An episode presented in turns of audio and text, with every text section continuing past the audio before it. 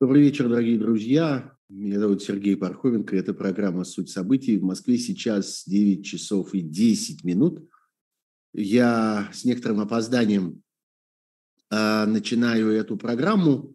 А с опозданием потому, что я нахожусь сейчас в Берлине. И сегодня днем, как и многие э, выходцы из России, российские иммигранты или российские беженцы, или вообще люди, которых интересует то, что происходит в России, то, что происходит на Украине, я отправился в центр города, к Бранденбургским воротам, для того, чтобы принять участие в э, митинге. Там происходило несколько митингов сегодня. Один э, митинг на русском языке, вот наших соотечественников, немецкий митинг, украинский митинг. Потом туда пришла еще большая украинская демонстрация, которая шла через весь город. Ну и, в общем, вот выбраться оттуда оказалось непросто, весь центр оказался перекрыт, и э, не, сразу, не сразу доберешься оттуда до дома. Поэтому извините за опоздание, но именно сегодня это может быть уважительная причина. Именно сегодня мне как-то не жалко э, опоздать из-за э, участия в этих событиях, хотя скажу вам откровенно, не то чтобы там было что касается наших соотечественников, я имею в виду, что там было особенно много народу. Нет, не очень много. Я, честно говоря, надеялся на большее э, количество. Русский Берлин сегодня такой довольно многолюдный. Раз уж я тут оказался, мне хотелось его увидеть, но нет, сегодня не довелось. Было не очень много народу. Ну что же, ну вот значит, значит не судьба, что называется. Да, это программа «Суть событий».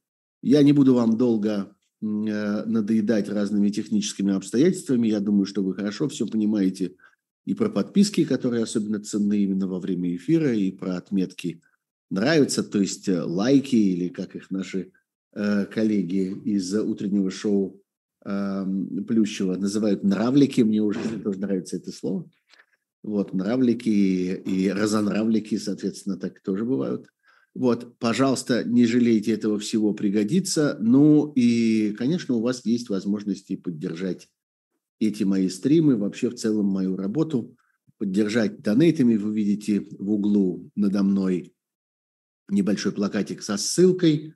А, это для тех, кто а, готов мне помогать из-за пределов Российской Федерации. А если вы внутри России, то, пожалуйста, посмотрите в описании этого стрима, там найдете все необходимое. Еще скажу, меня часто просят напоминать об этом, что там же в описании стрима есть целый ряд ссылок на аудиоверсию наших здешних ютубовских разговоров. Я знаю, что есть немало людей, которым удобнее просто слушать звук без картинки, там в связи со всякими обстоятельствами трафика интернета и так далее. Так вот, обратите внимание, каждый наш стрим а, пере, как бы переформатируется в а, аудио, а, и, и э, вы можете при желании смотреть. Мне говорят, что немножко мутная картинка. Не знаю, что она мутная. Может быть, камера как-то просто чем-нибудь запылилась. Сейчас вот я ее протру.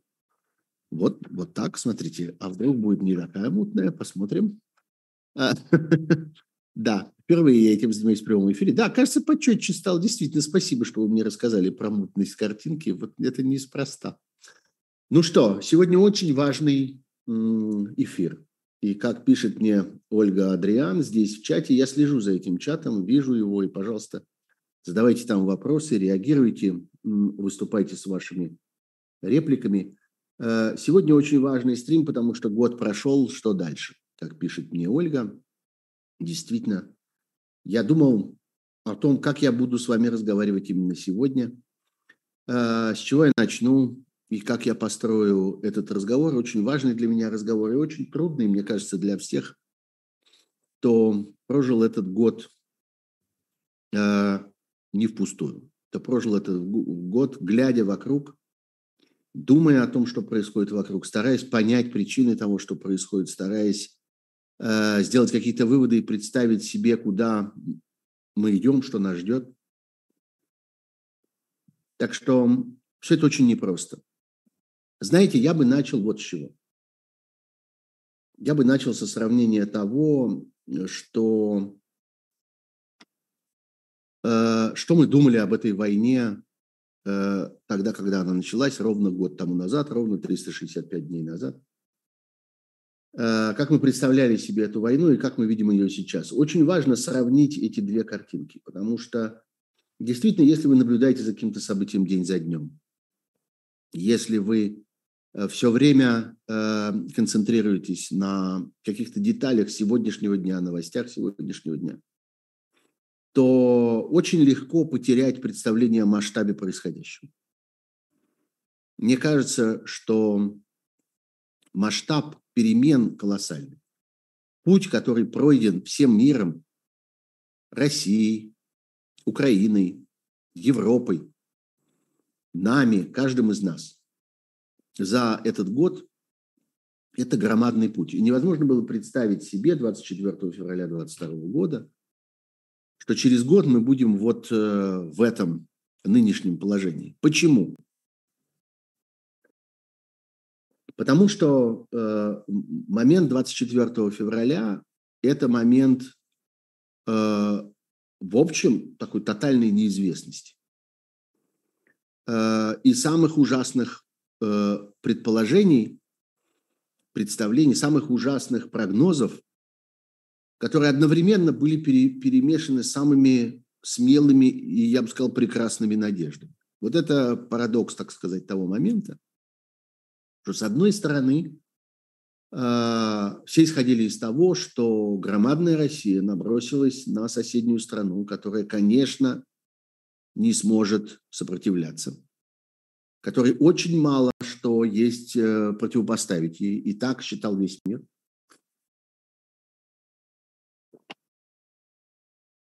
И даже те разведки, которые, как теперь понятно, выступили очень квалифицированно и дали очень точные прогнозы, и указали очень точно на время начала вторжения и на основные направления этого вторжения, на основные задачи этого вторжения. Даже эти разведки в этом месте ошиблись. И консенсусом было то, что Украина не сможет сопротивляться. И подробно рассматривали разные варианты Правительство в изгнании совершенно не случайно предлагали тогда президенту Зеленскому и его администрации эвакуироваться из Украины и управлять ею извне. И тогда он произнес свою знаменитую фразу, что мне нужны, мне нужно оружие, а не такси. Ну, там, он сказал это по-английски, поэтому это там по-разному можно, можно переводить. Но было общее представление, что это война неравная, это война э, громадные военные силы, второй, а то, может, и первой армии в мире. И, э, так сказать, вот региональной э, страны, которая э, ничего не сможет противопоставить. Год спустя мы видим колоссальное э, э изменение ситуации. Мы видим э, войну, в которой от этой второй армии мира ничего не осталось мы видим войну, в которой эта вторая армия мира оказалась, оказалась э, собственно, главным фейком этой войны. Вообще, если говорить о фейках, очень много фейков. Мы бесконечно обсуждаем какие-то фейки, но главный фейк – это вот это. Главная ложь, главное преувеличение, главная пропагандистская фигура, которая выявилась во время этой войны, это мощь этой армии. Ее не существует. Это устаревшая, полуразваленная, неспособная управлять сама собой, неспособная пополнять саму себя, неспособная снабжать саму себя, не понимающая своих задач, не понимающая ни стратегии, ни тактики. Слабая, вялая толпа людей, которых гонят на фронт и гонят на смерть. Ей противостоит э, современная и высокоэффективная украинская армия, и э, вторая история, второе, вторая неожиданность этого заключается в том, что вместе с этой украинской армией ей реально противостоит, противостоит весь мир. Вот это, пожалуй, самое сложное место э, такого пропагандистского противостояния, столкновения пропагандистских идей и концепций российской, с одной стороны, той, которая управляется из Кремля, и информационных идей Запада. Россия построила всю свою пропаганду во время этой войны на том в значительной степени, что вот мы не воюем с Украиной, мы воюем с НАТО, мы воюем с Западом, мы воюем со всем миром, а весь мир управляет, дергает за ниточки, э, использует в качестве прокси силы, такой промежуточной силы, да, посреднической силы, использует Украину для того, чтобы воевать с Россией. Э, здесь переставлены смысловые акценты, но по существу это правда. Вот что удивительно. По существу так и есть. К исходу этого года мир стал понимать, ну, может быть, немножко раньше он стал понимать, что нападение России на Украину – это нападение России на Европу, и это нападение России на человеческую цивилизацию, на цивилизованный мир. И по существу единственное, что отделяет Европу, что отделяет цивилизованный мир от этой угрозы, от этого агрессора, это Украина, которая оказалась э, фронтиром, границей, щитом, который удерживает эту страшную силу, которая рвется уничтожить мир, уничтожить человеческую цивилизацию, уничтожить порядок, принятый на Земле, уничтожить устой э, э, современного мира, э, заменив их варварством, заменив их правом силы, агрессии. Так что в результате усилиями России так и вышло. Вот что называется, наколдовали. Что называется, за что боролись, на то и напоролись. Да, действительно, это так оказалось что теперь весь мир относится к Украине как к защите, как к передовому отряду, как, как к чему-то, что защищает от России. И это радикально изменило отношение мира к Украине, к э, поддержке украинской армии, украинской экономики, к помощи украинскому народу и к противостоянию российской агрессии. Это, это не так начиналось, Начиналось совсем иначе. Мы помним, как начиналось с э, всеобщей уверенности, что ни в коем случае нельзя вмешиваться. Ни в коем случае нельзя вмешиваться в форме поддержки Украины. Вот что важно и вот что было ужасно. Да-да, мы им касок и бронежилетов дадим. Может быть, ну хорошо, ладно, так и быть, мы дадим им этих джавелинов – поскольку джавелин – это сугубо оборонительное оружие. Вот как-то, если на вас едет танк, он уже к вам приехал, вы никого не атакуете, он приехал к вам, он наступает на вас. Вот вы можете с помощью вот этой вот системы э, противотанкового э, оружия можете попробовать защититься, и только защититься. Ничего атаковать при помощи джавелинов невозможно. Нельзя идти ни на приступ чего с джавелинами на перевес. Поэтому о них, о первых, зашел разговор. И э, это была вторая, второй перелом. Первый – это представление о том, что российская армия никуда не годится, а украинская армия современная, поддержанная э, энтузиазмом, героизмом, одухотворенностью своего народа, который действительно воспринимал свою украинскую армию как народную армию, и огромное количество людей в самом начале войны бросились тогда в территориальную оборону, то есть фактически в ополчение, начали записываться, не протолкнуться было, как пишут э, и рассказывают люди, которые тогда смотрели вблизи на эти события, не протолкнуться было на подходах к мобилизационным пунктам и военкоматам в Украине. Вот это первый перелом. А второй перелом – это отношение мира. Третий – это то, что касается э, санкций. Они оказались беспрецедентными, э, они были, ну что называется, вычерпаны до дна. Сегодня проблема заключается в том, что когда заходит речь о новом пакете санкций, которые необходимо применить, становится понятно, что, в общем, уже трудно и придумать-то что-нибудь. На самом деле важнейшим элементом санкций сегодня и развития вообще всей этой санкционной системы оказывается, наблюдение за их исполнением, а, принуждение к соблюдению этих санкций, наказание тех, кто готов наживаться на системах обхода этих санкций. И вот тут а, это тоже, конечно, было большой неожиданностью. Не с этого начинался этот год. Не так это выглядело в феврале 22 года. И не было на это более или менее никаких надежд. Прежде всего, это не так выглядело, все три эти вещи не так выглядели для э, Путина и его ближайшего окружения. А, мы много раз говорили о том в течение этого года, что Путин ошибся во всем. Он ошибся в оценке своей армии, в оценке чужой армии.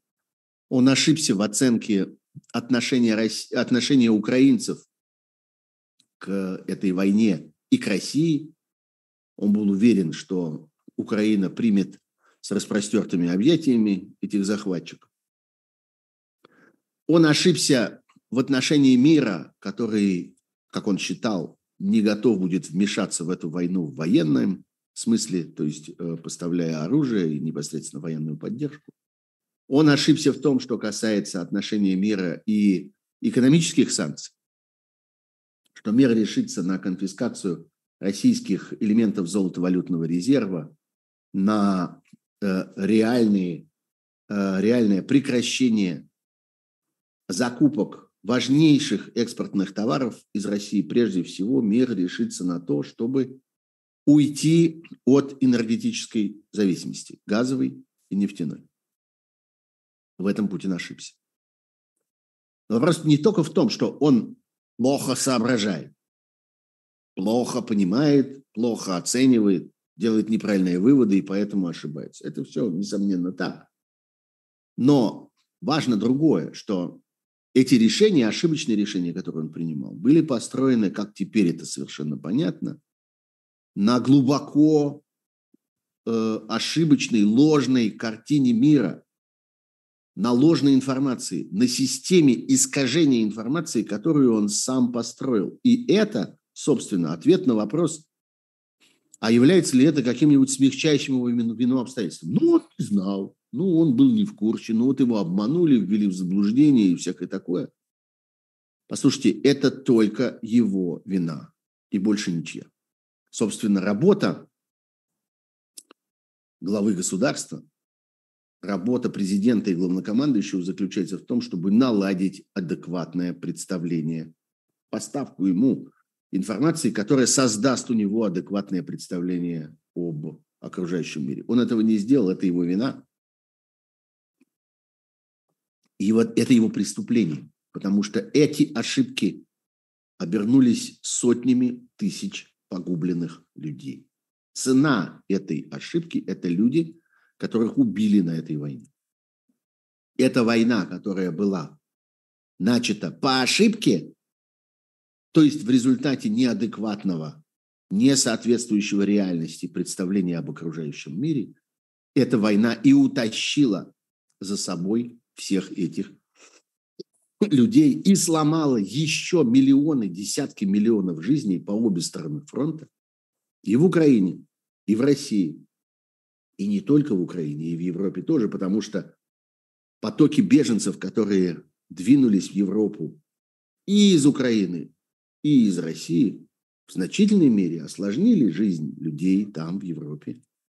В значительной мере изменили эту жизнь, создали огромное количество всяких сложностей, всяких новых проблем и так далее, и так далее так ошибка превращается в преступление. Есть такая, знаете, расхожая фраза, что это хуже, чем преступление, это ошибка. Нет, я с этим совершенно не согласен. Не каждая ошибка влечет за собой преступление, а это повлекла. Это ошибка такого размера, такого формата, такой глубины, что она обернулась колоссальным, колоссальным э, преступлением против человечества и человечности. Вот так я назвал бы произошедшее.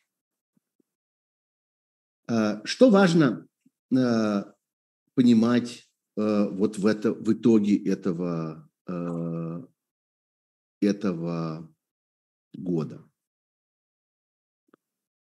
Э, когда эта война начиналась, и вот здесь я хочу вернуться к самому началу и к тому, что я сказал, что с одной стороны начало этой войны были днями э, неизвестности, днями такой, э, как бы, э, днями э, очень тяжелого представления о том, что нам предстоит, а с другой стороны днями больших надежд и больших заблуждений по этой части, потому что жило ощущение, что ну, это не может долго продолжаться.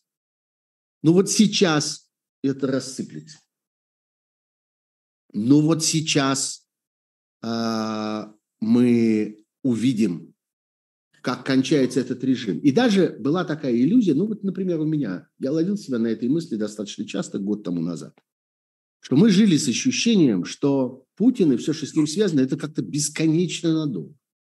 Это будет тянуться и тянуться и тянуться, и совершенно непонятно, Э, когда и как это кончится. И вообще, кончится ли это когда-нибудь. И за Путиным придет какой-нибудь другой Путин, и снова, и снова, и опять.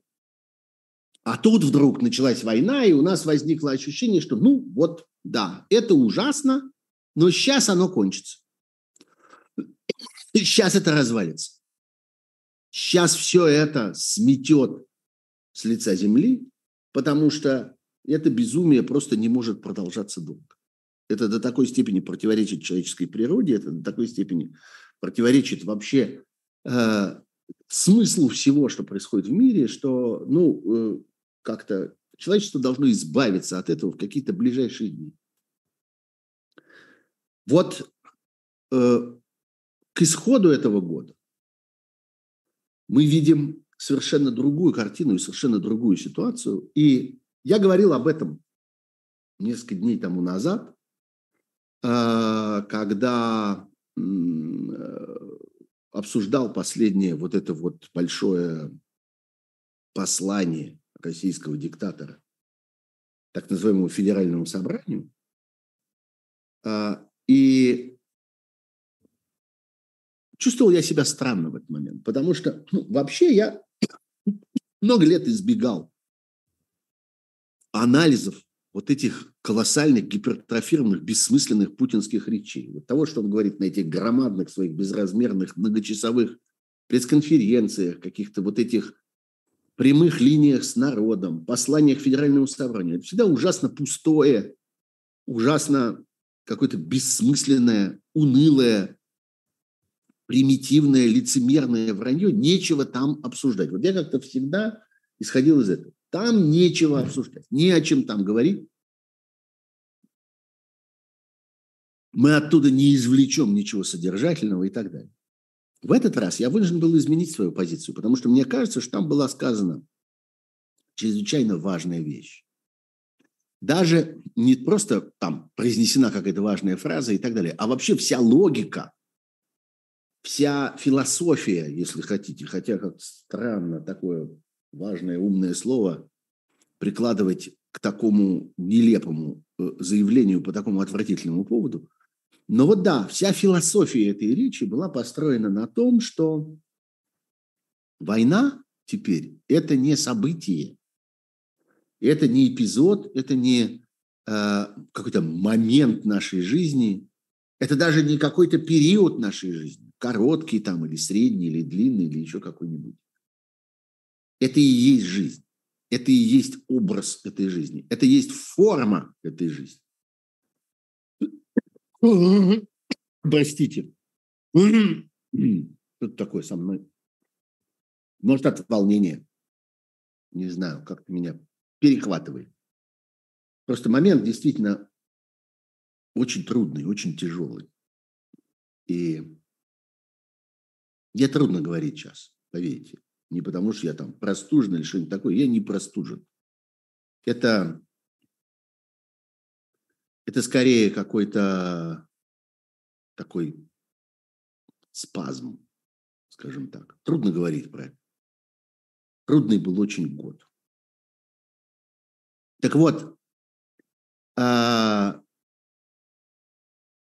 главный смысл того, что мы услышали несколько дней назад вот в этом выступлении, которое бесконечно долго готовилось, откладывалось, не произошло вовремя, перенеслось через Новый год там, и так далее, главный смысл заключается ровно в этом. Война стала формой жизни российского государства, и российское государство навязывает российскому народу, населению России, гражданам России, людям России, навязывает эту форму жизни. В форме войны происходят теперь, должны происходить по их замыслу, по их представлению о том, как устроена жизнь на свете, в форме войны должны происходить важнейшие процессы э, в жизни государства, общества и конкретного человека. Война – это двигатель экономики. Видите, как-то на войне у нас все расцветает, у нас как-то рубль укрепился, инфляция прекратилась, э, а безработица свелась просто к каким-то историческим минимумам. А война становится формой а, социальных программ, социальной политики государства. Мы построим на тех, кто участвует в войне, кто помогает в войне, мы построим стратегию и тактику поддержки людей. Мы будем поддерживать тех, кто так или иначе имеет отношение к военным действиям, к их подготовке, к их снабжению там, и так далее. Вот это будет формой, критерием социальной политики. И это будет способом социального прогресса и продвижения. Мы будем именно отсюда, из войны, из того сообщества людей, которые так или иначе ввязаны в эту машину человеческого убийства, мы из этого будем вынимать наших политиков, наших депутатов, наших чиновников, наших партийных активистов, тех, кого мы будем продвигать, тех, кому мы будем доверять, тех, кого мы будем, э, кому мы будем поручать важнейшие государственные посты. Мы будем извлекать это все из войны. Мы будем извлекать из войны всю нашу жизнь, все наше будущее будет проистекать из войны. Вот что сказал Путин по существу. И э, именно под этим углом можно увидеть истинный смысл того, что он говорил по любому поводу. О социальной жизни, об экономической жизни, о будущей политике, о взаимоотношениях России с окружающим миром. Все делается при помощи войны и в форме войны. Что это означает? Это означает, что они собираются воевать столько, сколько останутся во главе страны. Они не представляют себе никакого после военного будущего, ни в какой форме. И это очень важный аргумент, на самом деле, для тех, кто обсуждает сегодня, а как вообще разговаривать с путинским режимом, каковы его планы, на что он рассчитывает, чем он собирается заниматься дальше. Э, и вот э, именно этот аргумент парадоксальным образом оказывается важнейшим в разговоре с теми, кто по-прежнему, а таких остается все меньше на самом деле, и они все менее влиятельны в мире.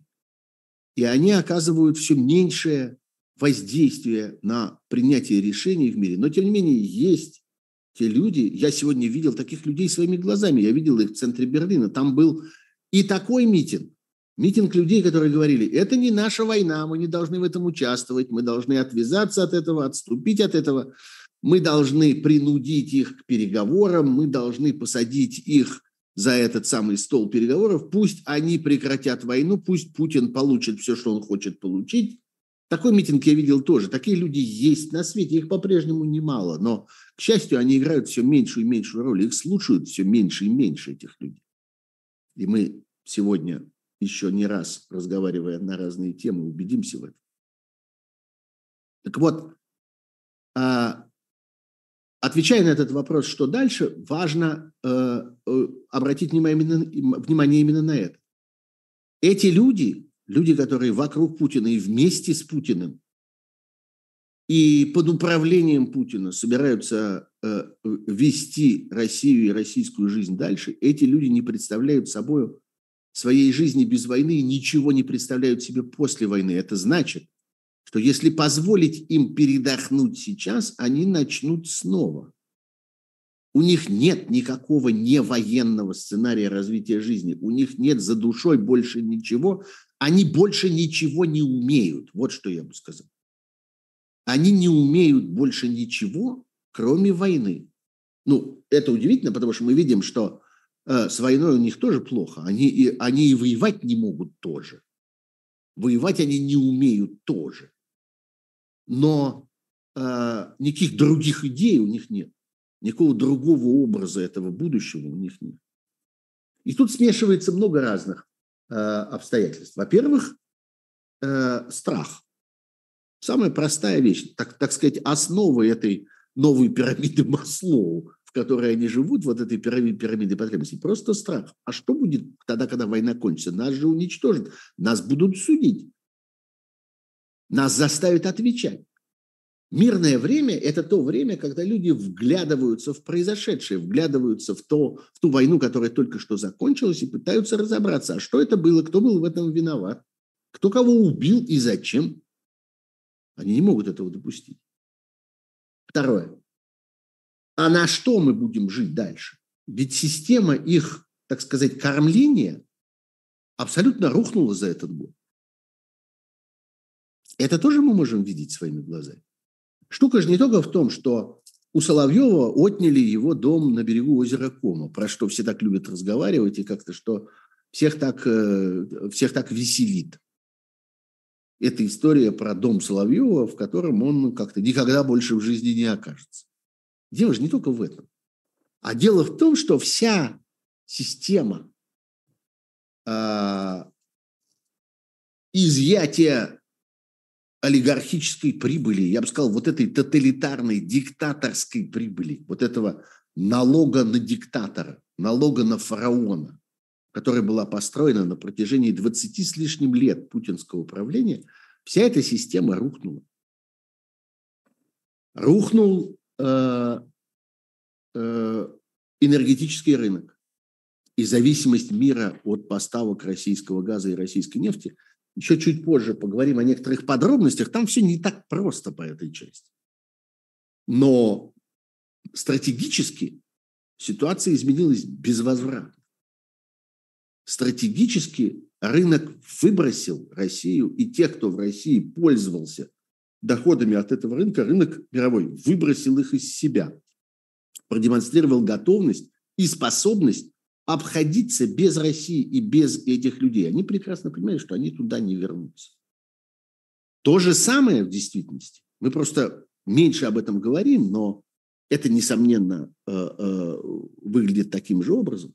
Относится к оружейному рынку. Россия была колоссальным всемирным поставщиком оружия и поставляла свое оружие вовсе не только каким-то кошмарным, э, диким диктаторским режимом каким-то странным банановым республикам, каким-то африканским царькам и там, племенным вождям и чему-то там такому.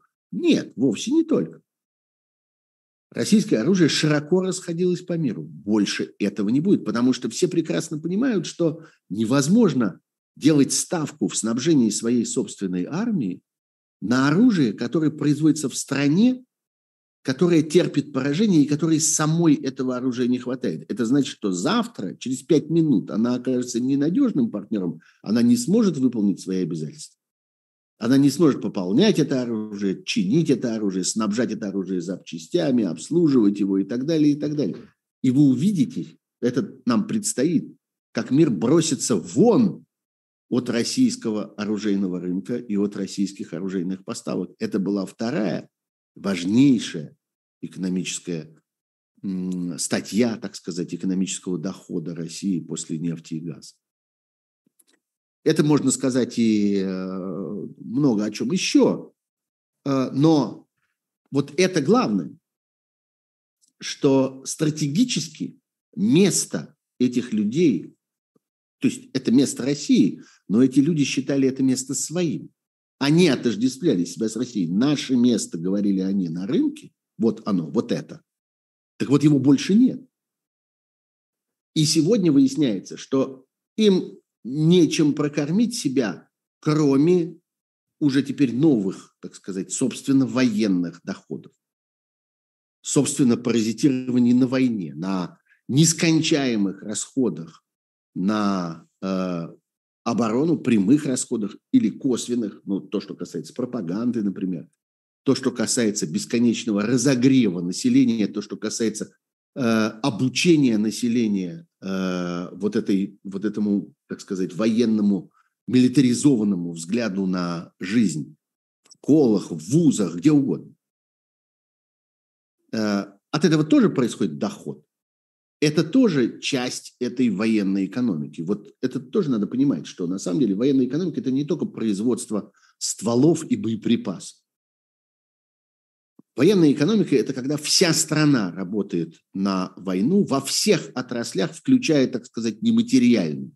То, что касается там искусства, культуры, спорта, образования, науки, чего угодно. То, что не производит, казалось бы, никаких железок, но это все тоже как бы военная промышленность. И с этого теперь они будут снимать свою десятину. Люди, которые управляют Россией. Они утратили то, на чем они жили прежде, им нужно найти новое поле, с которого они будут собирать свой урожай. Они нашли его в войне, и они не понимают, что они будут делать, когда они его потеряют. Это тоже важнейший переход. Вот я понимаю, что это немножко сложно. Я понимаю, что это звучит, так сказать, несколько путано, философски и так далее. Но, тем не менее, э, это ведь так. Люди, которые управляют Россией, задумываются о том, прежде всего, с чего они будут снимать свой урожай. Тот самый, который они предполагали дальше вывести и тратить там. Ведь это же была э, их общая философия, что они зарабатывают в России, а живут за ее пределами.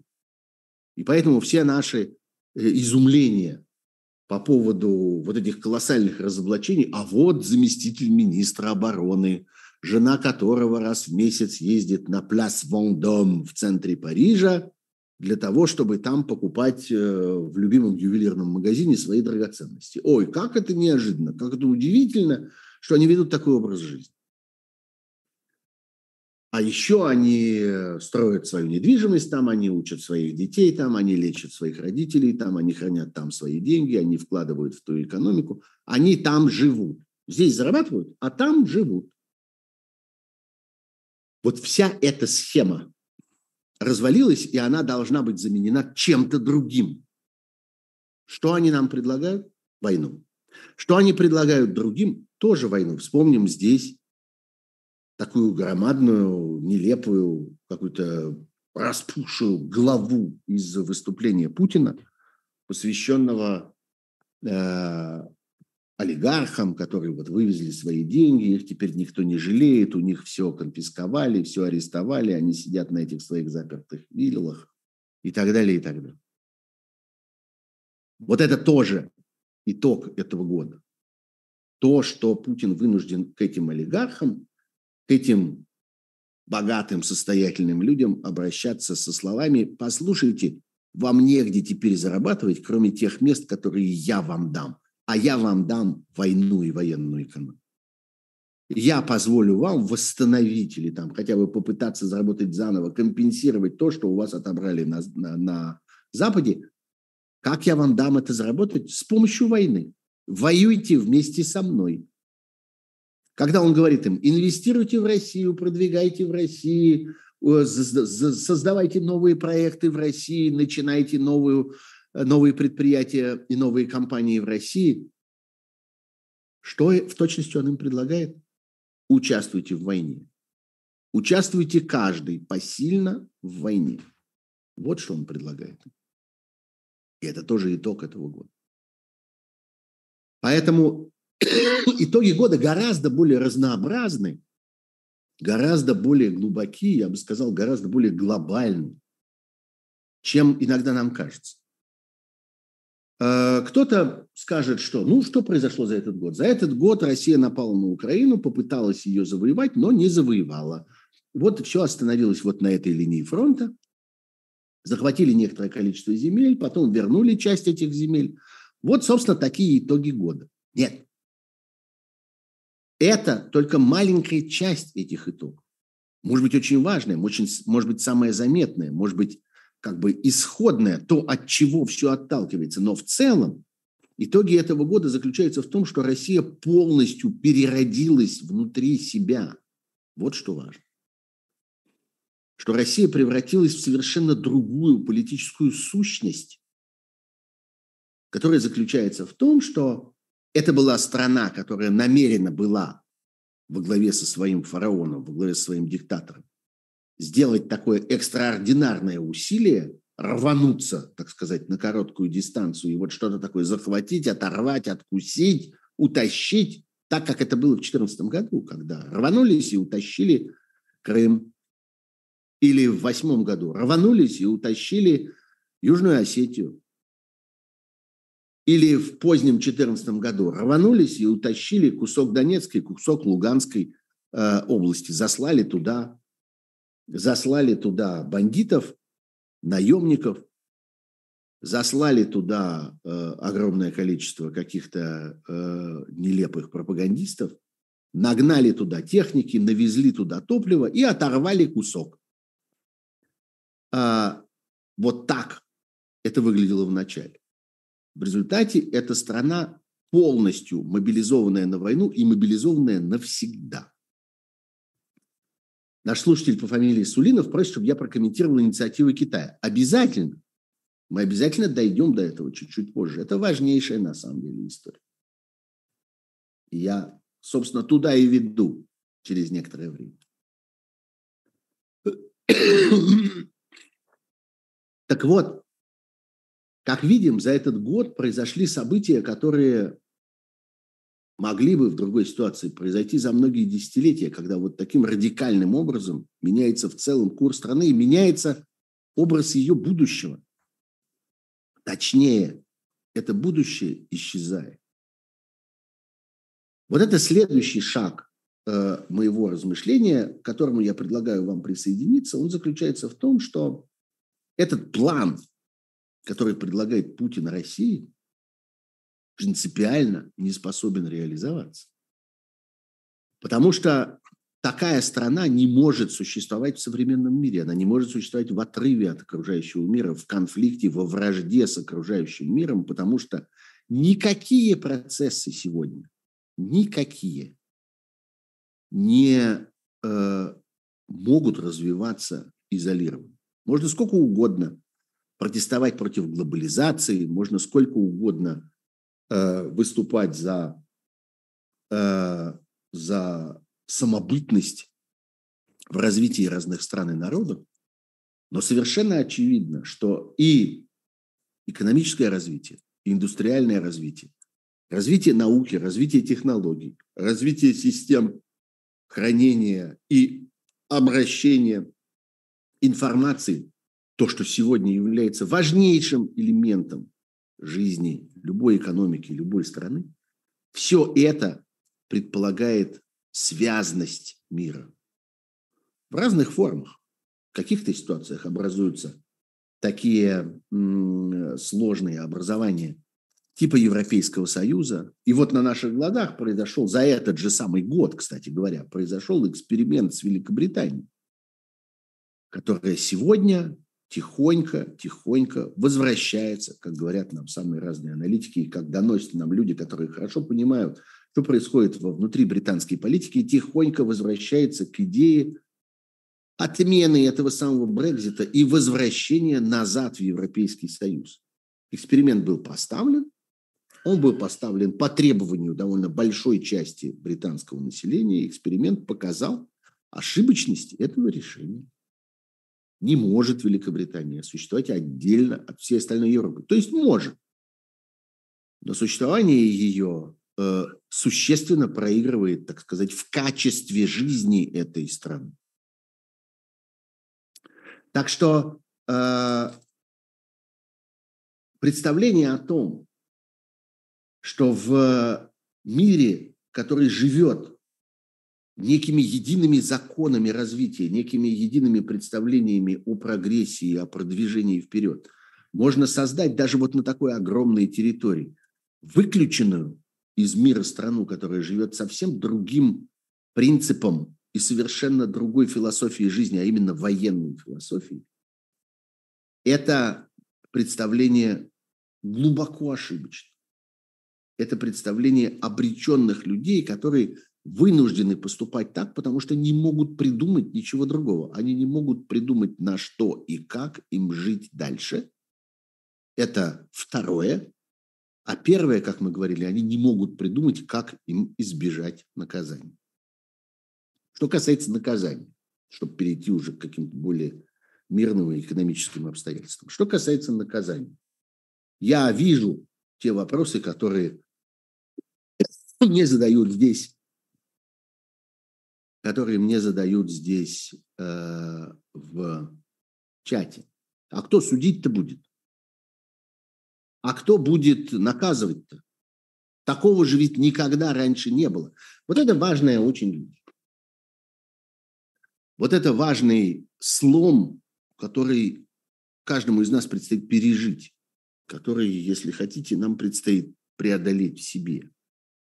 Э, ощущение того, что такого никогда раньше не было. Э, ну так и войны такой никогда раньше не было. Мир вступил в, в эпоху, э, мир вступил в эпоху беспрецедентности, в эпоху неизведанного. И объяснять какие-то процессы, которые в нем происходят или будут происходить тем, что ну, так раньше никогда не случалось. Этого никто не предусмотрел. Мы так не договаривались. Для этого нет никакого готового средства. Ну, конечно, готового нет. Но выясняется, что в этих обстоятельствах оно должно появиться. Да, об этом никто не договаривался. Предстоит договориться. Да, нынешние международные механизмы для этого не, преду, не предусмотрены. Значит, нужно сменить эти механизмы или попытаться реформировать эти механизмы так, чтобы они смогли соответствовать этой новой нужде. Вот то, что там политики, дипломаты называют вызовами. А что так мало лайков, спрашивает один из моих слушателей. Действительно, лайков мало, но я как не хочу тратить на это время – на то, что на, на призывы эти. Ну, тем не менее, раз кто-то тут уже прямо здесь и замечает, ну так поставьте, что ли, этих лайков, пригодятся. Так вот, а, так вот, от этой логики придется избавляться. Придется преодолевать в себе вот эту нерешительность, вот это недоверие к неизведанному, потому что, да, предстоит принять решения, которые раньше никогда не принимались, создать механизмы, которых, которые никогда не работали. Мы сейчас уже видим, как постепенно вырастает из земли идея Международного трибунала. Как постепенно они начинают говорить все более и более уверенно, все более и более спокойно. И говорить таким образом, что этот новый трибунал не будет иметь тех ограничений, которые существовали для всех предыдущих попыток организовывать международное правосудие. Да, для этого нового трибунала придется арестовывать действующих политиков. Придется вести следствие против тех, кто еще не находится в руках правосудия. Это важный очень, э, на самом деле, принцип, который был до сих пор, что трибунал может заниматься только тем человеком, который уже здесь сидит. А раз он уже здесь сидит, значит, он уже все проиграл. Значит, уже все кончилось, уже все позади. Его уже победили, отстранили от власти, арестовали, в кандалах привезли. А до этого еще, о, как далеко. Не будет этого принципа. Я считаю, что путь, который предстоит от нынешнего положения, вот от этих нынешних идей о международном правосудии, международном трибунале, до начала практической работы Международного трибунала, этот путь гораздо короче, чем путь от э, касок и бронежилетов до леопардов и абрамсов. Пройден гораздо больший путь. Пройден путь с отказом от э, энергетической зависимости от России колоссальный. И как э, пишет мне здесь кто-то из моих слушателей, что ну вот да, они же взорвали газопровод, и на этом все кончилось. Ничего подобного. Вопрос абсолютно не в газопроводе, потому что газопровод всегда есть на что заменить. Есть много разных способов поставлять всякое в разные места. Дело не только в газопроводе, совсем не во взрыве этого газопровода. И мы так до сих пор и не знаем, кто взорвал этот газопровод. И вероятность того, что он был взорван, наоборот, российской страной для того, чтобы поставить перед свершившимся фактом, перед ситуацией ультиматума и перед ситуацией зависимости и ужаса западные общества, не только западных политиков, но западные общества, нужно было сделать сильный шаг, сильный жест для того, чтобы напугать население Европы. Ой, они, что теперь будет? Зима, мы останемся без газа, кошмар, скорее, скорее, скорее, давайте договоримся. Вот зачем нужен был взрыв на самом деле. И это все объясняет. Так вот, э, этот путь, путь, который пришлось пройти для того, чтобы отказаться от этой зависимости, гораздо длиннее, чем путь, который предстоит пройти для того, чтобы сформулировать юридические основы Международного трибунала. Всего-навсего. Отвести для него помещение, назначить для него аппарат и начать формировать его законодательную базу. Это недалеко. Это несложно. Проделана гораздо большая уже работа. Проделана гораздо большая работа, чтобы помощь Украине стала измеряться сотнями миллиардов долларов. Этих цифр, этого количества нулей невозможно было себе представить никогда прежде. За этот год эта работа проделана. Нужно осознать масштаб произошедшего, масштаб вот этих перемен, огромный на самом деле невиданный, непредсказуемый. Никто никогда не предполагал, что за год, за 365 дней можно таким образом реформировать взаимоотношения в мире, чтобы Украина получала то, что она получает теперь. Да-да, то, что как представляется нам недостаточным, слишком медленным и так далее. Сравните с тем, что было год тому назад.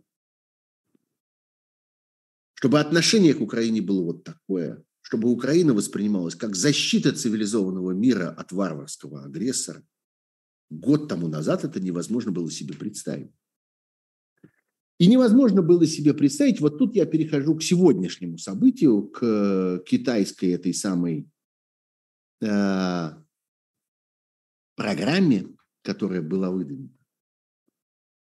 Отношение к ней очень противоречивое. С одной стороны, опять это вот лучше быть богатым и здоровым, чем бедным и больным.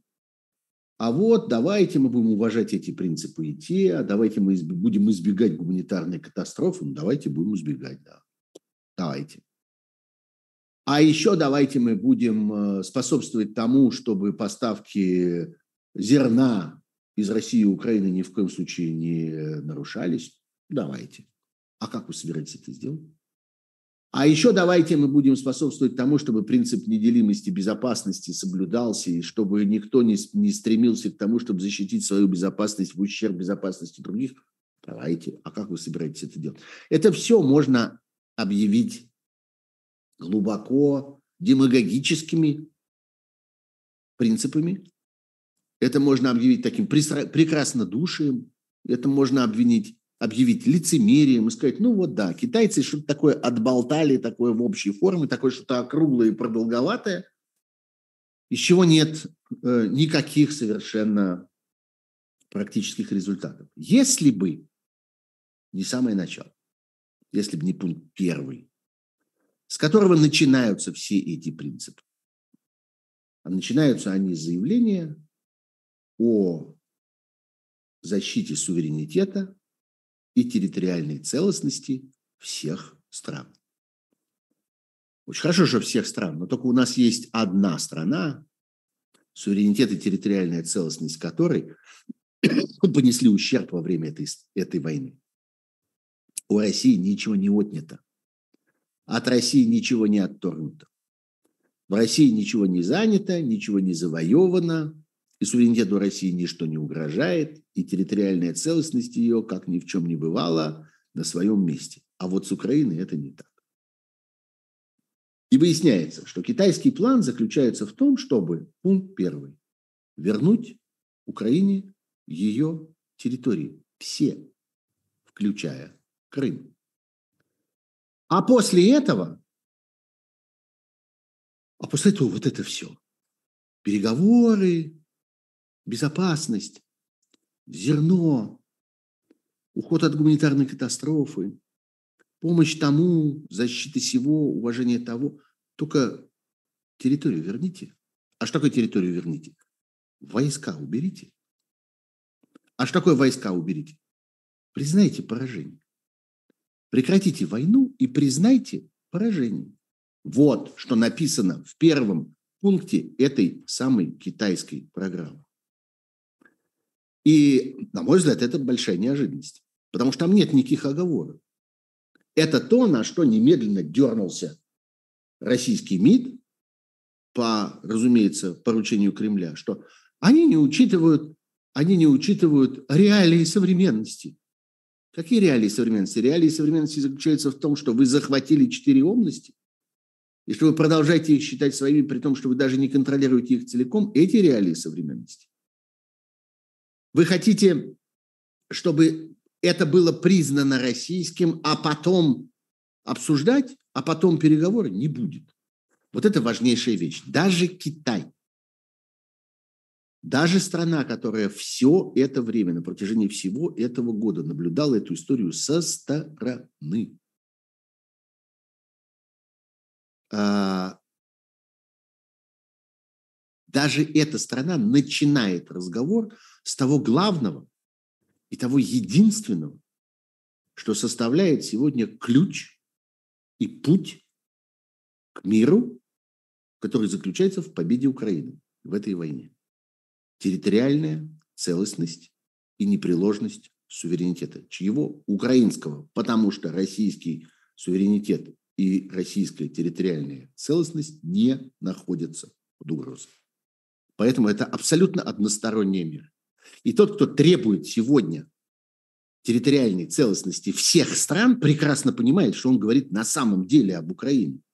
И это касается этого самого китайского заявления ровно в той же форме, в которой это касалось заявления Алексея Навального, который начинает с этого же, который начинает с территориальной целостности Украины в качестве первого пункта.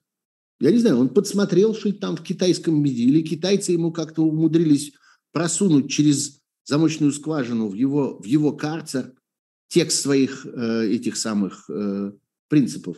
Так, что ли? Да нет, не так а просто это стало самоочевидным, это стало абсолютно непреложным решением, это стало позицией всего мира сегодня. Семь стран, семь проголосовали против заявления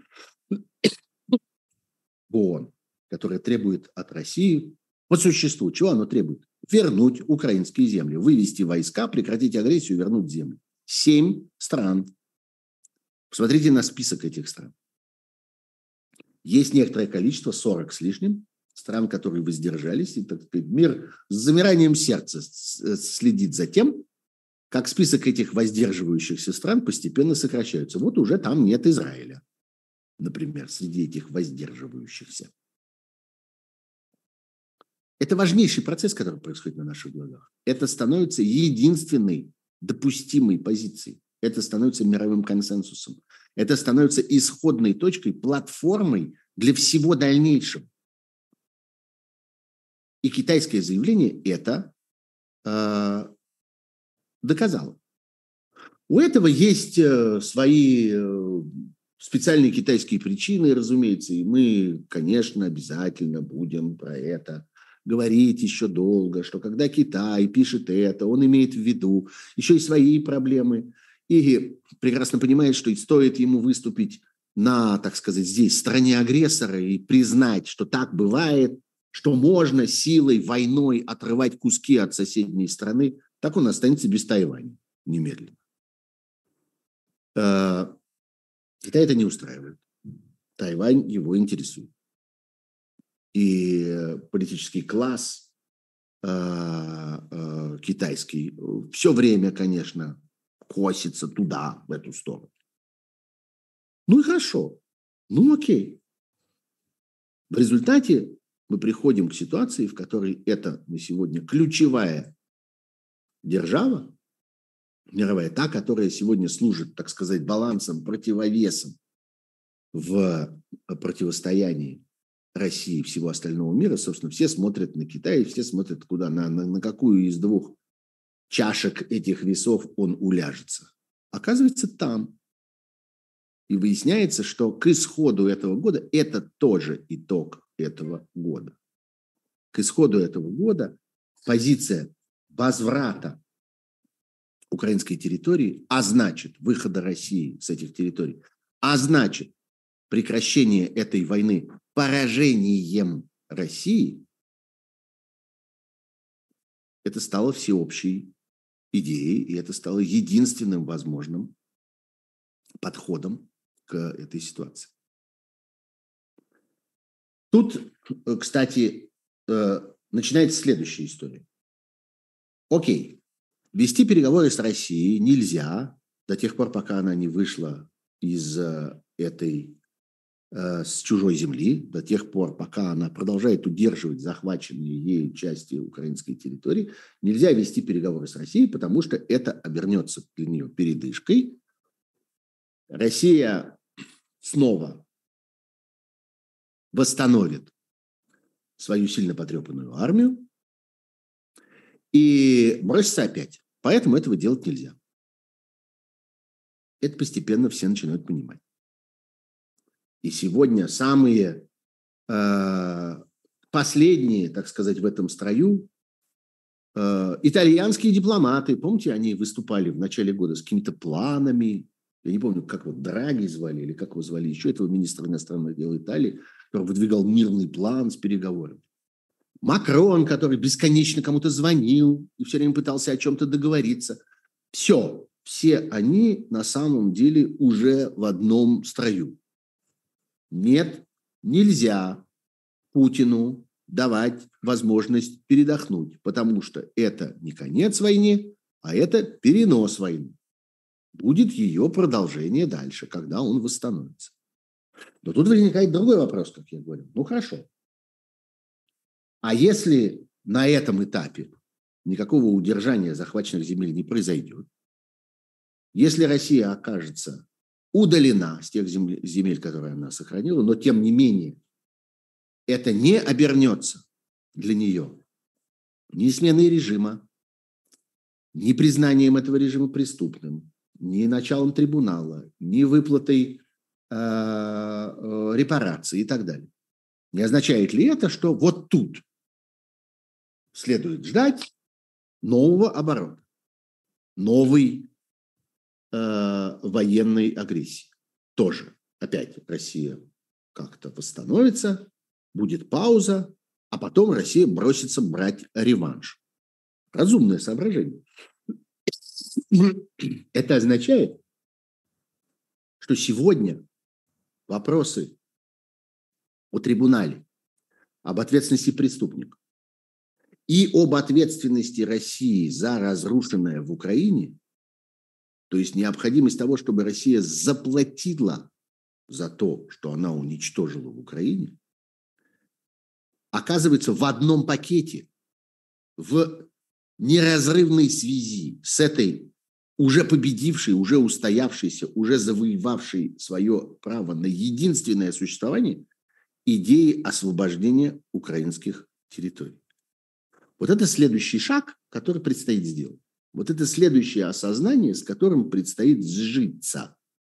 Вот это следующая идея, с которой предстоит смириться. Если вы все согласились с тем, что Россия должна выйти из этих территорий и должна признать свое поражение этой агрессии, вот мы попытались осуществить агрессию, мы попытались оторвать куски, у нас ничего не вышло. Россия уже признала, что ничего не получилось с денацификацией, демилитаризацией, со сменой режима. Это то, что провозглашалось в начале в качестве, в качестве идеи. Все, этого больше нет. Этого больше не существует, об этом больше никто не заикается. Никому больше, за исключением, там, я не знаю, заявлений Марии Захаровой от имени МИДа, не приходит в голову э, употреблять эти формулировки. Все.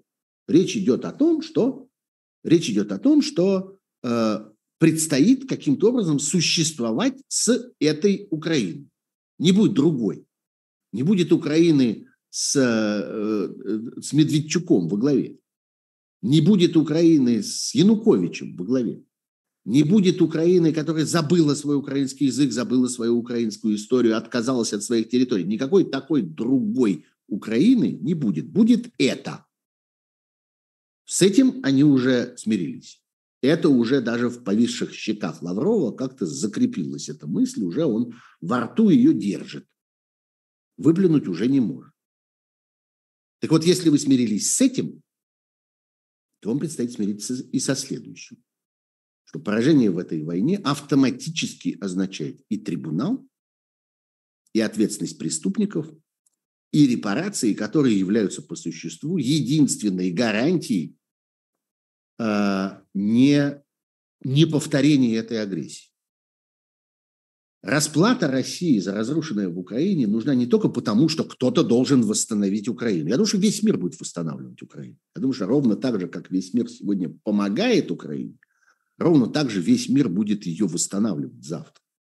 Но вопрос не только в этом, а в том, что участие России в этом, расплата России за разрушенное является еще и гарантией непродолжения ею войны. Не должно быть денег на войну, которые остались у России – для того, чтобы вести эту войну после того, как она расплатилась со всем, за что она должна расплатиться в Украине. Это форма предотвращения этой опасности, это форма гарантии, это форма обеспечения безопасности. изъять из России эти средства для того, чтобы она на них не попыталась начать войну снова.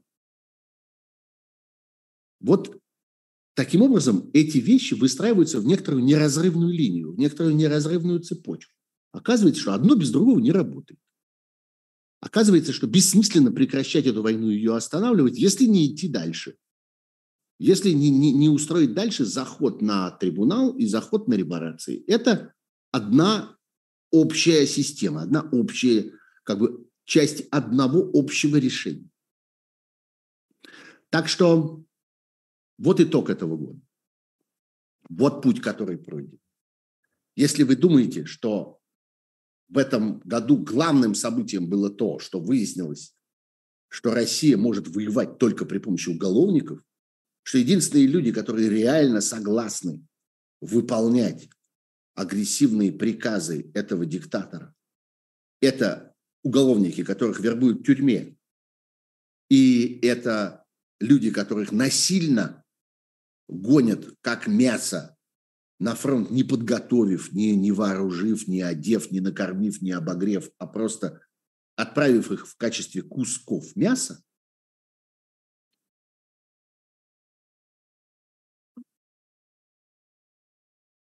Нет, не это главное событие нынешнего года. Это иллюстрация к этому событию. Это некоторая красивая картинка, которая позволяет нам оценить, что называется, глубину падения, которая позволяет нам понять, в каких ужасных формах это происходит. Суть в другом, смысл в другом, путь пройденный в другом. Путь в том, что от идеи, что крупнейшая или там одна из двух крупнейших армий в мира, мира напала на маленькую слабую страну, и нужно эту страну как-нибудь по возможности не дать им сожрать до конца – превратилась в идею того, что эта страна-агрессор должна быть изолирована, отброшена, у нее должны быть отобраны ее несправедливые завоевания, и отбор этих несправедливых завоеваний должен быть увязан с проблемами наказания виновных и с проблемой расплаты за совершенные разрушения. Вот начало и конец этого процесса, который уместился в год. Поехали теперь дальше. Развиваемся теперь дальше. Теперь следующий год этой войны. И я думаю, что в тот момент, когда люди, окружающие российского диктатора, люди, которые задумываются о своем будущем в России, увидят то, что произошло, вот тогда в их головах, может быть, появится некоторое подозрение относительно того, что их ждет в течение следующего года. этой войны. Если за первый год удалось дойти вот от этой точки А до этой точки Б, то что же дальше? С какой скоростью это будет развиваться? Вот мы говорим про танки, вот мы говорим про самолеты, вот мы говорим про дальнобойные орудийные и ракетные системы, вот мы говорим про передачу, э, передачу разведывательных данных. Это все детали, это все элементы, это все реквизит этого спектакля. Очень мощный, очень впечатляющий. Как-то очень трудно бывает от этого отвлечься и посмотреть на что-то такое более общее, на более удаленное. А смотреть надо. И выясняется, что выясняется, что там вещи серьезные. Я обещал поговорить, я обещал поговорить более подробно все-таки о э, нефтяных и газовых делах. Действительно, э, есть два противоположных обстоятельства. Одно заключается в том, что в целом зависимость мира от э, российского, российской энергетики, от российского газа, российской нефти, российских нефтепродуктов преодолены. Их больше нет. Все, с этим кончено. Но это не все. Есть второе, казалось бы, противоположное обстоятельство. Оно заключается в том, что люди, которые в России занимаются торговлей именно с российской стороны этими самыми энергоносителями, они не только адаптировались к этой ситуации, но и э, сумели извлечь из этого некоторую дополнительную выгоду. Вот сегодня нам постепенно становится все более и более ясно стараниями нескольких хороших аналитиков, в частности, я вам очень советую читать то, что пишет такой Сергей Вакуленко, его почему-то ошибочно называют Вакуленко обычно, я тоже его, кстати, так называл, но вот недавно, поговорив с ним самим, убедился, что все-таки Вакуленко. Человек, который удивительно тонко и точно чувствует то, что происходит с этим нефтегазовым рынком и раскрывает внутренние механизмы этого. И механизм заключается в том, что удалось людям, которые торгуют это, наладить систему, в которой они продают э, эту нефть новым покупателям, главным образом Индии, э, отчасти еще и Китаю, поставки которых сильно увеличились. И им удалось разделить цену продажи на две части, на явную и скрытую. Есть явная часть, как бы стоимость самой нефти, которая соответствует вот этим вот новым нормам и ограничениям, вот этому самому ценовому потолку там и так далее, и так далее. А есть еще скрытая часть, которая формально является стоимостью перевозки и страховки, но которая по существу тоже является ценой той же самой нефти, потому что покупатель платит за это. Покупатель покрывает эти расходы на транспортировку и страховку, и таким образом в целом платит больше за единицу этой нефти. И вот эта скрытая часть, она, по всей видимости, вообще уходит мимо российского бюджета, уходит в частные карманы торговцев или, может быть, в какой-то, так сказать, внебюджетный бассейн, которым распоряжается тот же самый режим, тот же самый Путин. Он любит это, не зря он даже на этом своем последнем вот этом э, заявлении говорил опять о создании какого-то фонда внебюджетного, о том, что вот что это такое внебюджетный фонд. Это значит, что это произвольно расходуемые деньги. Они как-то добываются из каких-то олигархов, их там каким-то способом оттуда вытряхивают, складывают в этот резервуар, и потом непонятно по каким законам и непонятно под чьим контролем диктатор эти деньги расходует как хочет. Так вот, казалось бы, эти люди нашли э, способ на этом еще и заработать. Часть этих денег они уводят в сторону и так далее. Но вот что важно. Это история их личного обогащения. Это не восстанавливает зависимости мира от э, э, российской нефти и российского газа. Это ушло уже безвозвратно и окончательно.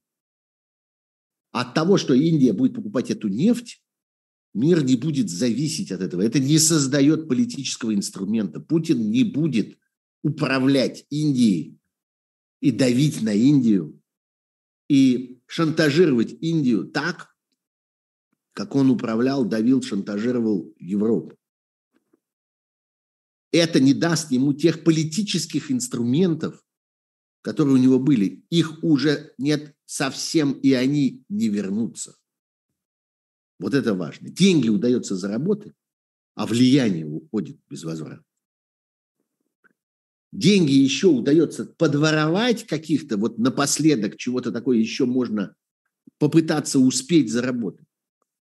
А стратегически влияние утрачено, инструмент утрачен, канал давления больше не существует.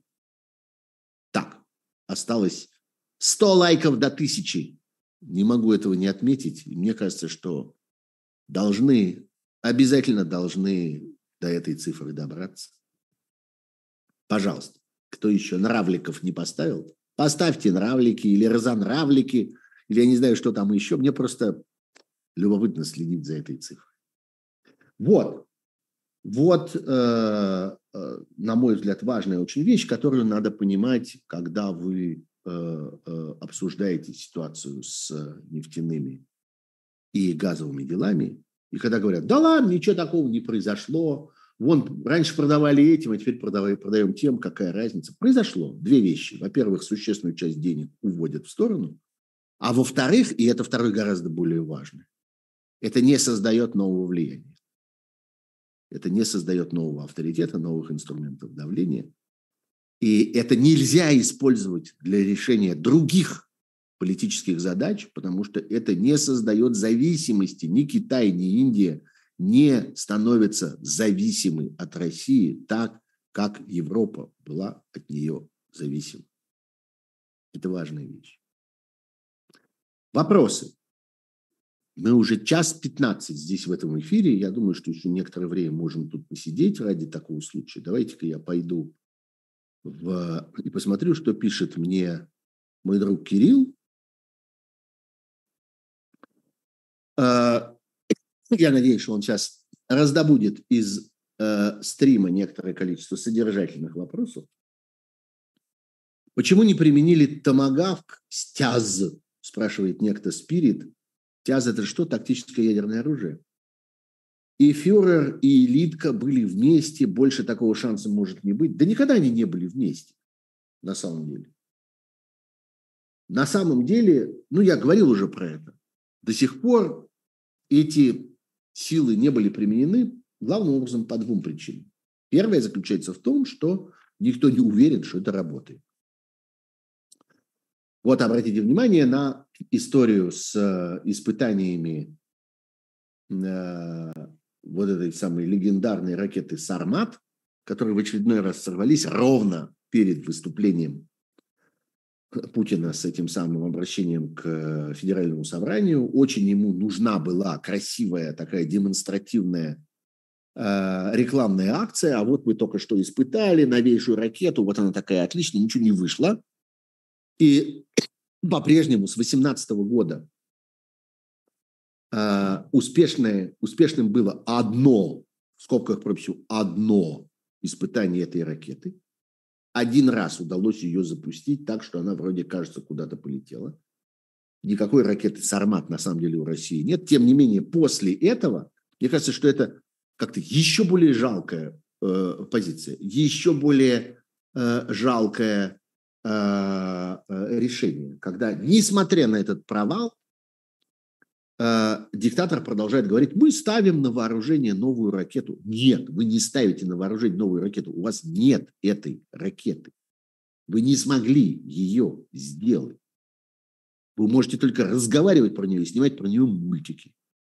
А в действительности ее у вас нет. Так вот, ровно это же происходит с ядерным оружием. А хрен узнает, оно работает или нет. А хрен узнает, если нажать на кнопку, то оно выстрелит или нет. А представляете, что будет, если оно не выстрелит? Об этом же, во-первых, будет немедленно известно. Сейчас же, сию минуту. И, во-вторых, вот это тогда конец этого ядерного шантажа, потому что когда эта угроза не просто существовала, она была исполнена, и она была исполнена неудачно, безуспешно, вот тогда от нее точно ничего не остается. Это первое. Э, поскольку уже выяснилось, что армия, та, на которую он рассчитывал, не работает, э, что э, украинская любовь и готовность принимать с распростертыми объятиями хлебом, солью, горилкой и салом не работает. Трусость Европы, которая ни за что не будет никуда вмешиваться и ни за что никому не поможет, не работает. Мировая готовность махнуть рукой на Россию и на ее захватнические планы и не обращать внимания на агрессию, аннексии, захваты чужой территории и так далее, не работает. Страх перед тем, что Россия сейчас договорится с Китаем, и они вдвоем тут все разнесут дребезги пополам, не работает. Ничего не работает из того, на что он рассчитывал раньше. А, да, народный патриотизм еще не работает еще не работает э, то, на что рассчитывали, что сейчас все единым фронтом бросятся на, этот, на, этот, э, на эту мобилизацию, сейчас все пойдут. Уголовников в тюрьмах пришлось собирать, и они кончились, эти уголовники. Собрали всех, кого можно было, отправили на фронт, там перебили, новых нет. Вот и все. Это тоже не работает. Так вот, ровно так же велика вероятность, что не работает и вся ядерная история. И это основной, на мой взгляд, элемент. А вторая, э, вторая э, второй аргумент, что ли, против этого, это э, понимание, что могут ответить. Вот так же ровно, как была абсолютная уверенность что никто не станет никому помогать. Украине не помогут, Европе Соединенные Штаты не помогут, от газа не откажутся. Точно так же существовала уверенность. Ну и на ядерный удар, конечно, не ответят, побоятся. Особенно на тактически относительно небольшой ядерный удар. Вот сейчас этой уверенности нет. Я думаю, что количество обломов и количество ошибок, которые за это время произошли, привело, привели к тому, что возникло ощущение, что могут и ответить. А в этой ситуации опять нет никакой уверенности, что работает система убежищ, что действительно можно где-то спрятаться, что действительно можно куда-то смыться, что действительно можно куда-то увезти там детей, семьи и все остальное, на что не рассчитывать. А сейчас ничего этого нет. Я думаю, что еще и сигналы поступают. Я думаю, что существуют еще и внутренние контакты между разведками.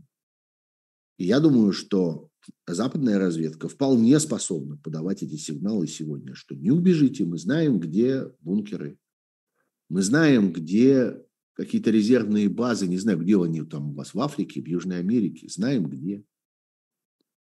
Понимаем, куда вы собираетесь бежать. Автор вопроса про томогавки, поправляют меня, по-моему, имел в виду, что во время послания можно было бы накрыть всю верхушку России. А, это противоположная сторона дела. Да нет, никто не хочет э, на самом деле с той стороны начинать первым. Там-то люди разумные, это здесь безумные, а там разумные. Никому не охота брать на себя грех военного преступления. Накрыть посередине большого густонаселенного города, это уничтожить миллионы людей. Кто будет это делать? Кто на это пойдет? Первым по собственной инициативе? Никто. Люди вообще-то разумные, за редкими исключениями. И вопрос, который вы задаете, если речь идет вот именно об этом, если это такой вопрос, это вопрос о том, почему люди не повели себя как безумцы. Ну, потому что людям это не свойственно. Почему люди не повели себя как подлые свиньи? Ну, потому что людям это не свойственно. Потому что вообще-то люди как-то ориентированы на то, чтобы вести себя ответственно и милосердно. И странно их упрекать в том, что они нарушают эти свои обыкновения. Как такой недалекий примитивный человек смог создать такую систему, что умнейшие умы человечества не знают, как ее разрушить? Во-первых, умнейшие умы человечества ее уже разрушили. Давайте все-таки с вами подведем этот маленький итог. То, что произошло с Россией, это ее конец. Система Путина разрушена, погублена. Она не имеет будущего. Она доживает свои последние в историческом смысле мгновения. Другое дело, что в масштабах нашей жизни эти мгновения могут растянуться достаточно далеко. Но в общем с этой имперской Россией закончено. И сказка про то, что тоталитаризм может быть эффективен, что тоталитаризм может пригодиться для решения сложных проблем, что в конце концов в некоторых случаях это даже более удачно, более удобно, чем вот эти все ваши демократические э, запрохидоны. Нет, эта сказка закончена. Нет, это неудобнее. Нет, это неэффективнее. Нет, это неизбежно, без исключений. Кончается катастрофой. Вот в России это кончилось катастрофой. Путин считает, что Россия будет жить в состоянии войны, как бы, что способом жизни России будет война. А весь мир видит, что Россия будет, оставшееся ей время, жить в состоянии катастрофы. Способом ее жизни будет катастрофа, разрушение, постепенный демонтаж самой себя. Так что умнейшие умы человечества разрушили ее, правда, с очень большим участием, по существу, по инициативе самого строителя этой системы. Что касается, как такой примитивный человек смог создать. Но он не один создавал. Создавал огромный класс, который рядом с ним, вместе с ним, окружая его, это делал, который, собственно, представлял собою систему колоссальной коррупции в России. Ведь не Путин же все украл, не Путин унес все деньги. Огромное количество людей в этом участвовало. И в Олимпиаде участвовало, и в строительстве моста участвовало, Крымского, и в строительстве вот этой всей безумной коррумпированной э, э, экономической системы, которая оказалась э, как бы способной к войне. Огромное количество людей участвовало. А в создании э, системы э, фальсифицированных выборов системы, в которой важнейший демократический институт выборы заменен этой имитацией, участвовали тысячи и миллионы добровольцев, которые, в чем заключалась их добрая воля? В том, что они обменивали это свое участие в преступлении на надежду получить одобрение начальства, сделать карьеру, получить поощрение и так далее, и так далее, и так далее. Вот пришел какой-то Ян Эрик Йонсен, и принес донейт, довольно большой, 250 норвежских крон. Со словами «Спасибо за эфир, Сергей Борисович».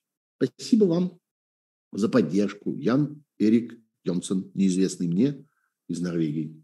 Надеюсь, что вы не один такой окажетесь. Спасибо. Я всегда очень рад такой поддержке. Не только потому, что это все-таки там какие-то деньги, но и потому, что это Э, какой-то ясный, яркий способ одобрения того, что я делаю. Спасибо. Так вот, да, огромное количество людей из своих маленьких, жалких соображений принимали в этом участие.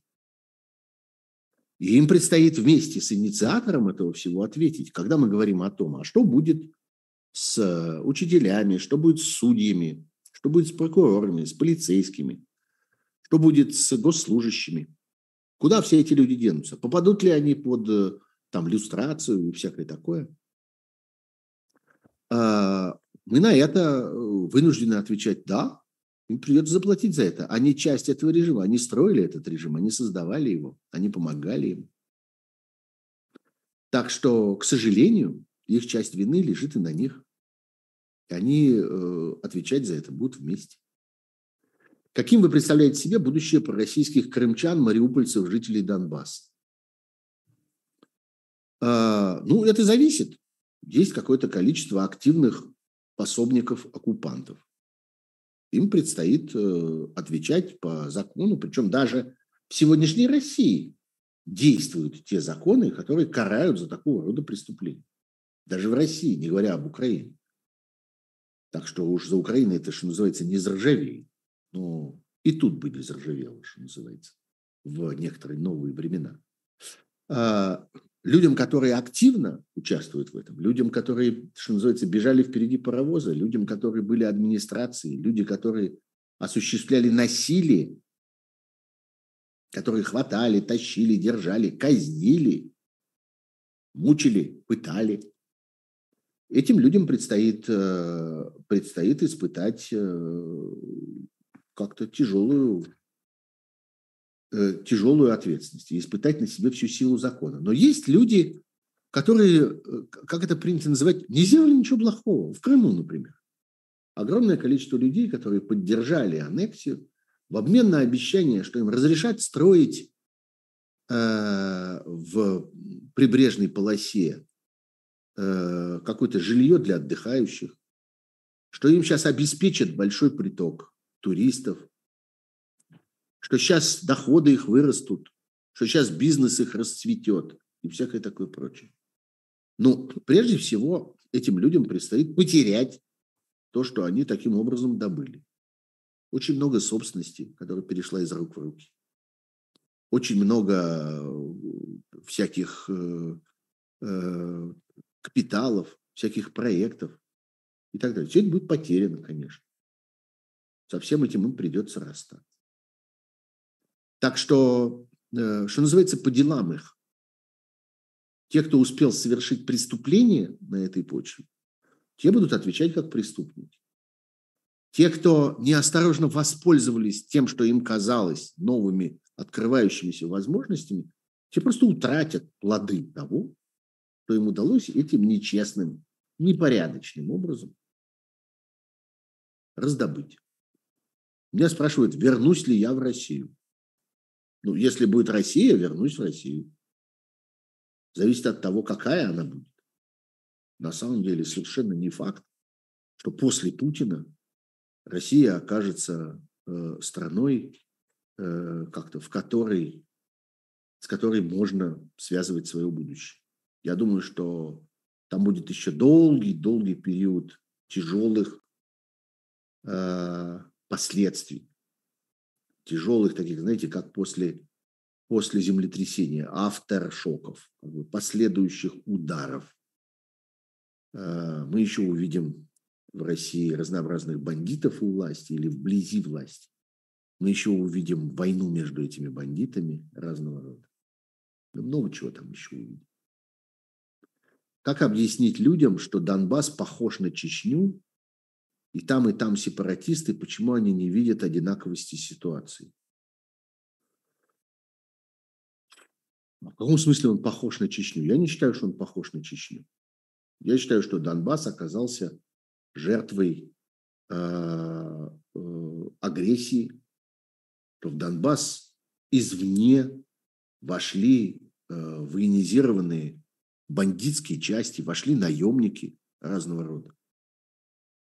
Некоторые из них любят хвалиться этим, некоторые из них любят подробно описывать это. Почитайте э, интервью Стрелкова, которое он давал как он, так сказать, исполнял приказы. Он же не сам это придумал, он был туда отправлен, он исполнял волю.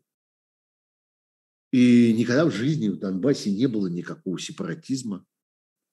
Там за два года до событий э, чемпионат Европы по футболу происходил в Донецке. Никогда в жизни ничего похожего на гражданскую войну там не было. И все это началось тогда, когда началась агрессия со стороны России, когда вот эти самые их там неты двинулись внутрь. Вот тогда, собственно, все началось. Причем здесь Чечня? Это не совсем не одно и то же. В Чечне абсолютно другая была ситуация. Почему вы думаете, что власть в России сменится кардинально?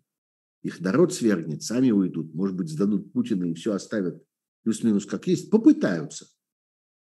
Попытаются, несомненно. Но в этой ситуации всплывают со дна разного рода агрессивные, мрачные, темные силы, которые не дают этому произойти просто так тихонько. Вот взять вот осторожненько как-то Путина оттуда выдернуть и как-то заменить его на какого-нибудь Путина, не знаю, там, на Кириенко, на что-нибудь вот такое, такое путинообразное, только поменьше, только не, не еще пока не свихнувшееся и не сделавшийся религиозным фанатиком. Нет, просто не получится. Конечно, они хотели бы. Конечно, они мечтали бы вот так аккуратненько. И есть огромное количество людей, которые тихонько сидят и ждут здесь своего шанса. Я думаю, что Собянин сидит и ждет своего шанса. И надеется, что, может быть, можно будет вот так осторожно заменить на меня. Я вроде тут ни при чем, я вроде как-то особенно не замечен. Ну и еще есть там с десяток разных Собяниных всяких, которые как-то поначалу вроде очень бурлили, как-то полыхали, а, а теперь вот как-то постепенно куда-то съехали. А, они хотели бы, но не получится это. Не получится, потому что полезет всякая такая совсем криминальная мерзость. И э, попытается тоже испытать свой шанс. А, верите ли вы в двойников Путина? Слушайте, знаете, я разговаривал с там не один раз с очень хорошими театральными актерами. Я все-таки в прошлом театральный журналист. Uh, у меня сохранились всякие связи, контакты. Значит, что говорят мне профессионалы? Они говорят, что двойник, который будет работать вблизи на короткой дистанции, который способен имитировать Путина на расстоянии вытянутой руки или там на расстоянии письменного стола, невозможно не существует людей, которые до такой степени способны имитировать, даже если они физически похожи, но речь идет там о манере поведения, речи и так далее, и так далее. Есть, несомненно, двойники, которые работают грубо на расстоянии. Когда надо где-то появиться, где-то там помахать рукой откуда-то издалека, там пройти перед камерой, выйти из самолета как-то и, и прошествовать по летному полю и сесть в машину. Вот на это вполне можно найти человека. Найти двойника, которого можно использовать для содержательной работы, когда надо что-то говорить, когда надо выступать, когда надо что-то формулировать, когда надо с кем-то общаться и так далее. Нет, это невозможно. Говорят мне профессионалы, я им доверяю. Я считаю, что как-то это экспертиза, а экспертам как-то надо верить. Э, диктатор действительно верит, что дочка его оцифрует, и он будет жить вечно. Диктатор полон разнообразных, э, во-первых, религиозных представлений и суеверий, а во-вторых, э, довольно дикого, варварского представления о возможностях науки. Я думаю, что они действительно верят, например, в оружие, они много раз про это говорили, в оружие, которое направлено против там определенных этнических групп, что вот есть такое какое-то там, я не знаю, яд или там бомба, которая действует только вот на представителей такой национальности, они действуют на представителей секой национальности, и поэтому нужно там тщательно сохранять генетический материал и все остальное. С точки зрения э, науки это чушь. Не существует в сообществе людей в биологическом виде Homo sapiens, не существует генетических различий эволюционных, достаточных для того, чтобы на них можно было построить действия какого-либо оружия. Люди в этом смысле совершенно одинаковые, они совершенно устроены равномерно. На них на всех все бомбы и яды действуют одинаково, потому что они люди, потому что они представители одного биологического вида. На, я не знаю, кошек и лошадей э, разные там, не знаю, вещества действуют по-разному. Ну, в какой-то мере. Это вам ветеринары подробно расскажут. Но все-таки кошки и лошади немножко отличаются друг от друга, правда? Они как-то на некотором расстоянии друг от друга находятся. Вот, это я для примера того, что вот есть ну, какие-то дикие, такие довольно примитивные, варварские представления о науке у этих людей. Иногда они выплескиваются наружу. Я думаю, что да, какие-то такие надежды у них есть, что вот там технически можно жить вечно и всякое такое. Ну окей, хорошо, в конце концов, это только лучше. Пусть продолжают надеяться. На самом-то деле как-то это ну как-то чем больше бреда в этой голове, тем проще с этим справиться. А, украинцы должны или смогут простить россиян. Вопрос не в прощении, на самом деле. Вопрос в том, что постепенно, с течением времени, э, выясняется, что есть вещи важнее, чем ненависть по национальному признаку. Выясняется, что жизнь идет дальше, как бы жизнь развивается, события развиваются, интересы развиваются. Это не то, что кто-то там в обмен на что-то, там что-то можно купить или что-нибудь вроде этого. Нет, я совершенно не про это сейчас говорю. Я говорю про то, что людям вообще свойственно как бы смотреть вперед. И вот тут как бы мировые прецеденты работают.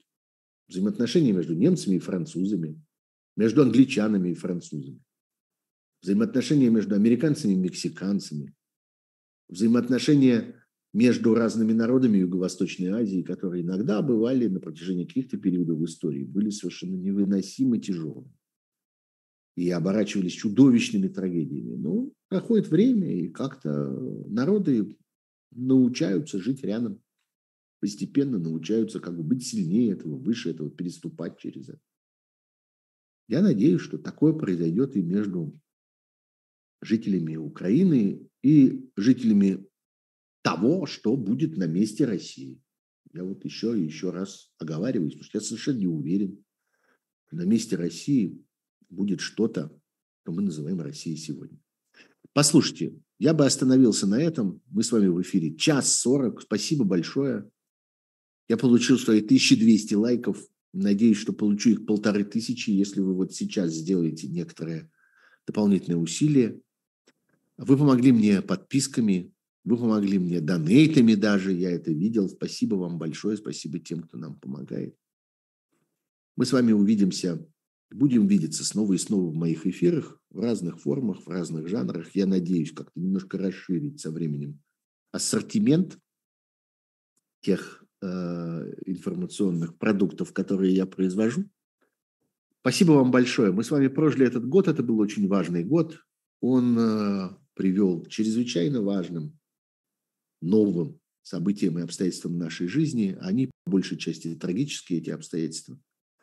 Но, собственно, это и есть наша жизнь. Вот мы с вами ее живем.